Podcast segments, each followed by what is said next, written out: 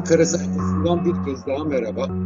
Ee, Ankara'nın gündemi, ekonomi gündemi e, ister istemez geçtiğimiz Cuma günü açıklanan e, şirketlere ilişkin olarak döviz hesabı tutmalarını e, azaltmaya dönük tedbirlerden oluştu. Yani e, Türk lirası kredi alacak olanlar belirli bir seviyenin üzerinde döviz mevduatı tutamayacaklar. Bunu çözmek zorunda kalacaklar. E, bunun etkileri ne olur? Niye bu karar alındı? E, sonucu ne olur? E, amaç olarak seçimle ilgili bir e, ilintisi var mı? Her şeyden önce şunu söylemek lazım. Zaten karar açıklandıktan sonra piyasa uzmanları da söylediler. E, sebebi sorunu çözücü bir karar olmadığı kesin. E, buna karşılık e, sorunu daha da büyütecek artı sermaye kısıtı e, sözlerine haklı kazandıracağı için paniği de büyütecek, e, moralleri bozacak bir karar olarak özetleyebiliriz. E, niye bu karar, ne, neden bu yola gidildi dersek, e, Ankara'da e, iktisatçıların, eski bürokratların söylediği şey, e, zorunlu olarak bir parasal sıkılaştırma öncesinde son denemeleri yapıyorlar. Yani faiz arttırmamak için yan, yollara sapıyorlar. Döviz talebini azaltmaya çalışıyorlar. Bunun için e, asıl e, araç yerine yan araçları kullanmaya devam ediyorlar.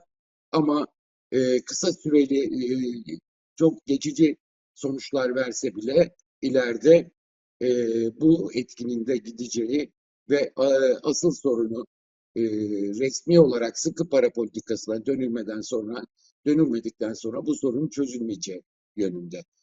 Ben buna e, faiz artışı öncesi e, ekonomi yönetiminin son çırpınışları diyorum. Çünkü faiz artışı olmadan bu sorunu çözmek mümkün değil. Faiz artışı e, yapmamak için Cumhurbaşkanı isteği doğrultusunda e, dövize talebi azaltmak için, kurlardaki artışı frenlemek için böyle yan yollara sapıyorlar. Ama e, bence bir zihni sinir projelerinden başka bir şey değil. E, çok uzun yıllardır ekonomi bu tür zihni sinir projelerini çok gördü. Hiçbiri suyun akışını değiştirmedi. Suyun akışını değiştirecek olan temel çözümler bulmak. Bunun da ne olduğu belli. Açıkçası sorun nereden kaynaklanıyor? Cari açıktan kaynaklanıyor. E, cari açık büyüyor. Çünkü enflasyonu patlattınız yanlış politikalarla. Bunun üzerine küresel emtia ve enerji fiyatlarındaki artış birikti. E, çok yoğunlaştı. Yani dışarıdan enflasyon ithal eder hale geldiniz üstüne üstlük. Buna, bu, buna karşılık e, bir yandan da dış pazarlarda daralma başladı. Çünkü küresel bir faiz artışı hareketi başladı ve dışarıda durgunluk e, söylentileri giderek artıyor. Bu da sizi e, doğrudan etkiliyor. Ama bu sorunun çözümü küresel faiz artışlarına katılmak. E, zaten bahaneniz de hazırdı. Tamam ben faiz arttırmayacağım diyorsunuz ama daha önce savaş çıktı. Savaş çıktı, faiz arttırıyoruz mecburen diyebilirdiniz. En son Fed'in faiz artışıyla küresel hareket başladı. İşte bu küresel hareketin e, gerisinde duramayız diyebilirdiniz. Ama bunların hiçbirini kullanmadınız. E, bahaneler de hazırdı. Bunları da kullanmadınız ve faizleri aynı şekilde e, devam ediyorsunuz. Negatif reel faiz giderek yükseliyor. Şu anda eksi 60'lara gelmiş durumda negatif reel faiz ve bu bunlar e, şeyi e, devam ediyor. Peki bu sermaye kısıtı mı dersek? E, evet sermaye kısıtı. Yani sermaye hareketlerine henüz bir tümüyle bir kısıt gelmiş değil. Ama portföy tercihleri üzerinde oynuyorsunuz. Yani piyasada rahatça yapılacak e, e, portföy tercihleri üzerinde oynayarak e, bu şeyi etkiyi e, almaya çalışıyorsunuz. Halbuki çok geçici olur bir etkisi olsa bile. Makro ihtiyati tedbir mi dersek, e, bu konuda eski merkez bankacılar Hakan Kara ve Ali Çufadar'ın çok güzel e, sosyal medyada mesajları vardı. Enflasyonun tarihte görünmemiş noktaya gittiğini söylüyorlar. Bu alınan kararların makro ihtiyati karar denilemeyeceğini söylüyorlar. Çünkü adı üstünde ekonominin geleceği için ihtiyatlı davranmayı öngören kararlar makro ihtiyati tedbirlerdir. Halbuki bu kararlar asıl aracı kullanmadan yan yollara saparak e, zayiatı büyütüyorsunuz. Yani ekonomideki kötüleşme riskini daha da büyütüyorsunuz. Onun için bunlara makro ihtiyati tedbir denmesi e, mümkün değil diye. E, peki neden böyle bir e, şey geldi, e, düzenleme geldi? E, asıl olarak baktığımızda döviz talebinin sebebi cari açık. E peki cari açığa çözüm olacak mı bu karar derseniz hiçbir şekilde çözüm olmayacaklar. E, şirketlere döviz tutmayın diyorsunuz. E, şirketler doğal olarak bir süredir evet dış borç almıyorlar, yeni dış borç almıyorlar. Mevcut dış borçlarını kapatmayı seçiyorlar. Artı döviz mevduatı da yapıyorlar. Ama bütün bunları yapan şirketleri bu yola iten ekonomi yönetiminin kendisi. Ee, ekonomi yönetimi aldığı kararlarla riski büyütüyor. Ee, kurlardaki artışın devam edeceği beklentisini yaratıyor. O yüzden de şirketler böyle bir yola gidiyorlar. Kendilerini korumak için böyle bir e, yola gidiyorlar ve ekonomi yönetimine güvenmiyorlar açıkçası. Kur daha yükselecek diye e, devlet olarak ekonomi yönetimi ihtiyatlı davranmıyor ama şirketler ihtiyatlı davranıyor. Ekonomi yönetimi ne diyor diye bakacak olursak e, Bakan Nebati bunu zaten açık açık söyledi daha önce.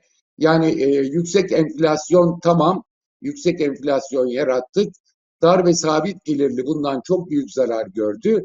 Ama ihracatçı ve reel sektör bundan çok faydalandı, karlarını arttırdı dedi. Yani e, durum ortada. E, niye yaptıkları belli. E, yani şirketlere diyorlar ki, kardeşim biz sana e, enflasyon pahasına servet transferi yaptık. Sana ucuz kredi veriyoruz ama sen nankörlük ediyorsun e, ve sen bu aldığın ucuz krediyle döviz alıyorsun. E bunu yapanlar var mıdır? Vardır ama daha çok e, kendi işlerinin geleceği için şirketler bunu yapıyorlar. Ama buna karşılık e, ekonomi yönetimi bence Cumhurbaşkanı Erdoğan da böyle ikna ediyorlar. Efendim biz bunlara ucuz TL kredi veriyoruz. Bunlar gidiyor döviz alıyor. Dövize talebi arttırıyor, kurları arttırıyor diye söylüyorlar ve e, bahaneleri de bu gibi düşünülüyor. E, yoksa e, bu tür e, ekonomiyi iyice kötülecek kararlar neden alındığı konusunda e, şeyi belli. E, şirketler peki bundan sonra ne yapar? E, asıl soru burada. E, bir miktar özellikle kredi, acil kredi ihtiyacı olan şirketlerin eğer döviz mevduatları, e, döviz varlıkları fazlaysa bunların bir kısmını e, TL'ye çevirebilecekleri e, söyleniyor. E, o yüzden de kısa dönem içerisinde e, kurlarda bir aşağı etkisi olabilir deniyor. Zaten ilk gün açıklandıktan sonra 17.35'lerdeki dolar kuru 16.90'lara 80'lere kadar geldi ama daha sonra bir miktar dengelendi. Çok uzun sürer mi bu kurlardaki e, 17 liranın altındaki seyir? E, herkesin beklentisi 17 liranın üstüne yeniden birkaç gün içerisinde çıkılacağı yönünde. Çünkü değiştiren bir şey yok. Döviz arzını değiştirmiyorsunuz. Cari açığı düzeltmiyorsunuz bu kararlarla. E, bir yerden bir yere dövize aktarıyorsunuz. Hep, bu dövizlerin hepsi sistemin dövizleri zaten. E, bir yerden bir yere aktarılmakla yani döviz arzını arttırmadıktan sonra bunun bir etkisi olması mümkün değil. E, bu arada e, döviz hesaplarının e, şirketlerden kişisel e, sahiplerin hesaplarına geçeceği ya da yurt dışına kaçacağı yönünde beklentiler dile getirilmişti. Ankara'da bunu sorduğumuzda buna çok ihtimal vermiyorlar. Çünkü e, dedikleri şu, zaten örnekleri veriyorlardır. Bütün şirketlerin hesaplarını çok yakından izliyorlar. E, yurt dışına çıkışlarına da e, izin vermezler ya da bireysel hesaba alınmalarına da izin vermezler. Çünkü bir açıdan baktığınızda orta ve daha üst düzey şirketler bunlar ve e, bunu kolaylıkla yapılabilecek şeyler değil. E peki ne olacak? Bunu yapmalarının en büyük nedenlerinden biri kur korumalı mevduatla ilgili e, özellikle Haziran sonu ve Temmuz'da geri dönüşlerin hızlanacağı, şirketlerin geri dönüşlerinin hızlanacağı ve bunların yeniden dövize gideceği yönünde bir e, ekonomi yönetiminde korku oluştuğu söyleniyor. Asıl e, bu kararın alınmasındaki en büyük nedenlerden biri kur korumalı mevduattan dönmemeleri şirketlerin hatta bir miktar daha kur korumalı mevduata yansıtmaları e, dönerek kur korumalı mevduata girmeleri bir de Eurobond e, satışları yapılması gerekecek. Buradan e, döviz hesaplarını azaltmak için e, Eurobond satın alımı yapılması bekleniyor. Ekonomi yönetiminin e, bir ölçüde beklentisinde bu olduğu söyleniyor. Çünkü dışarıdan talebin çok olmadığı kesin e, faizlerin CDS primleri nedeniyle çok yüzde on birler, on ikilerde dolaştığı kesin. Bu yüzden e, yapılacak bir dış borçlanma içinde bir yandan içerideki bu döviz kaynağını kullanmak istedi, isteyecekleri, bunun için bu kararı e, aldıkları söyleniyor.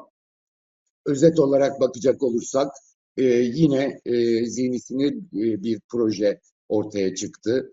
E, gelir endeksli senetlerde e, 400 milyon doları bile bulmayan bir e, talep yani başarısız olunduğu kesin. Buna karşılık yurt dışından işte altın getirme, içeride altınları bozdurma bütün projeler e, fiyaskoyla sonuçlandı ve e, dövize olan talep büyümeye devam ediyor. E, günü kurtarmak için şimdi de bu yola giriyorlar. Kısa dönemli belki sonuç alınabilir ama sonrası için sonuç alınamayacağı ortada. E, işin ikinci yanı e, bu kararın e, seçimlerle ilgisi. E, zaten e, Ankara'da bütün gözler asgari ücret üzerine çevrilmiş durumda. Memura, işçiye ve emeklilere yapılacak zamlar zaten kanun gereği yapılacak. E, Haziran ayı enflasyon rakamı belli olduktan sonra bu rakamlar da belli olacak. Yüzde 40 civarında bir artış bekleniyor. Ama asıl soru e, kanunen zorunlu olunmayan asgari ücrete de yeniden bir zam yapılıp yapılmayacağı ve bununla birlikte e, piyasadaki şöyle bir beklenti dile getirilmeye başlandı. E, işte Nisan-Mayıs'ta 2023 Nisan-Mayıs'ta seçim yapmaya çalışacaklar. Böyle bir niyetleri var.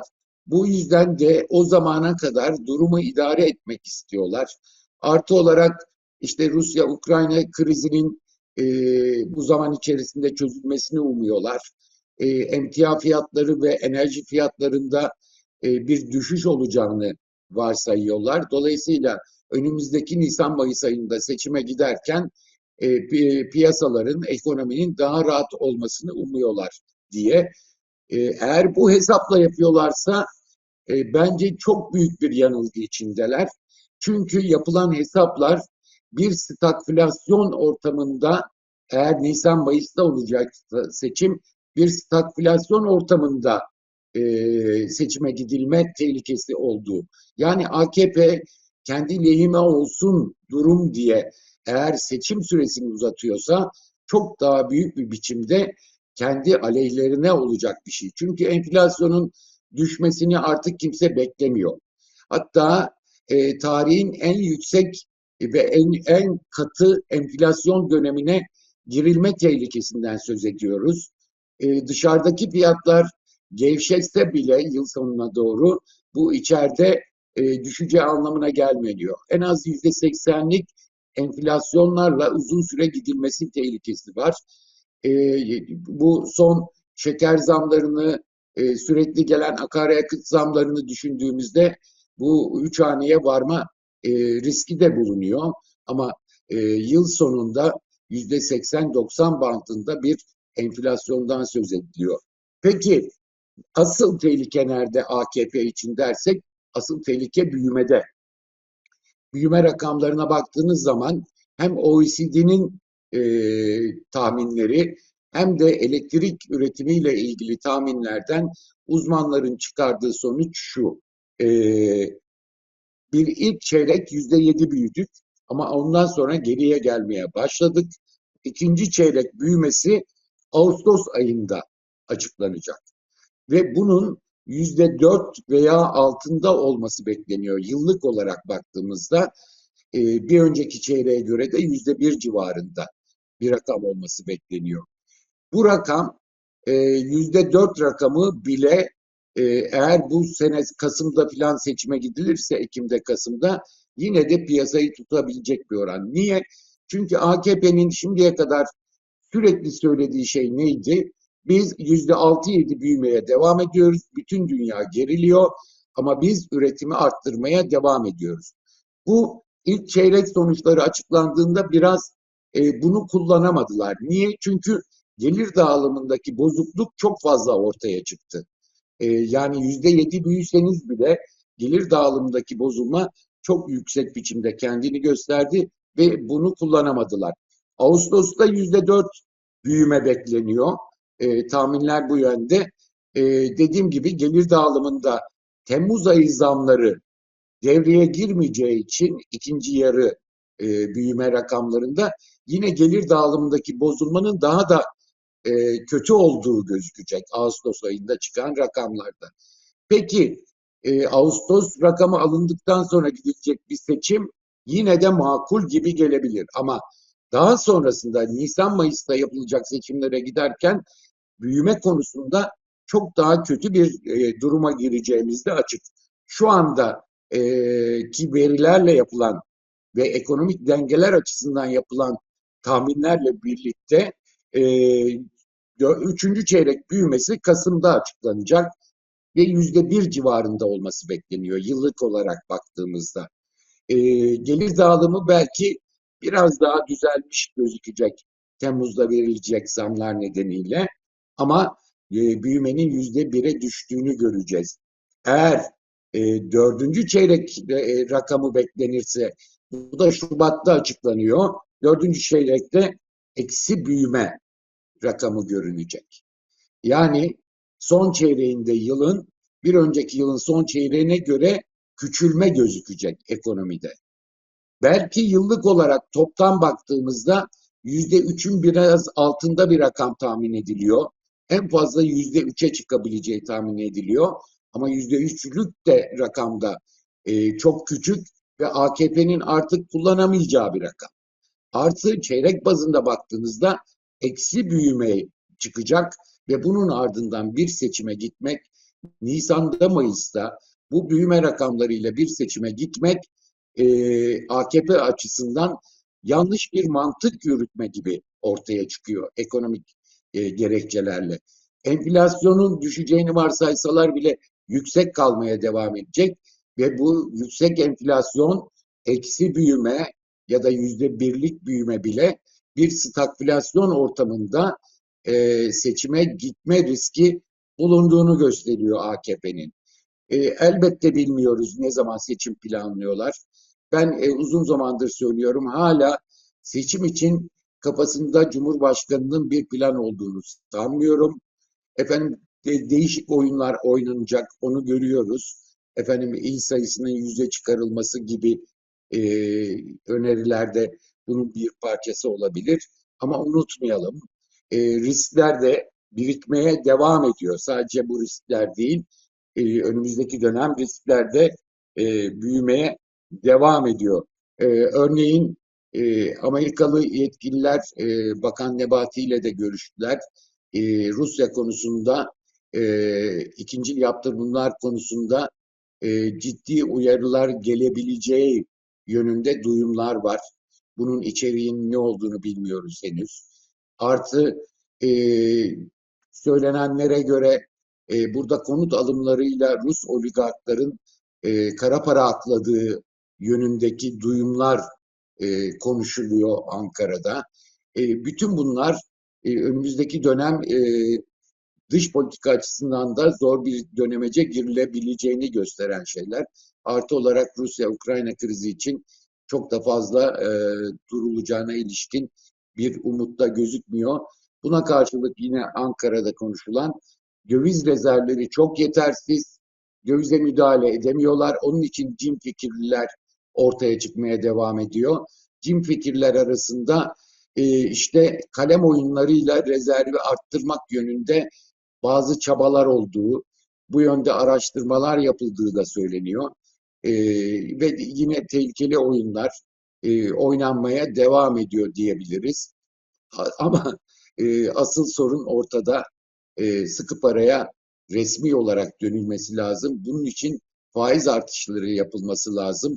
Bence e, ne yaparlarsa yapsınlar yüksek oranlı faiz artışlarını engelleyemeyecekler ve sonunda eğer Nisan-Mayıs'ta seçim yapacaklarsa faiz artışı yaparak seçime girmek zorunda bile kalabilirler e, benim tahminim. Çünkü giderek sıkışıyor. Son çırpınışlar e, bu tür işte şirket dövizleriyle ilgili kredi bağlantısı kurmak e, gibi son çırpınışların fayda vereceğini e, pek tahmin edemiyoruz.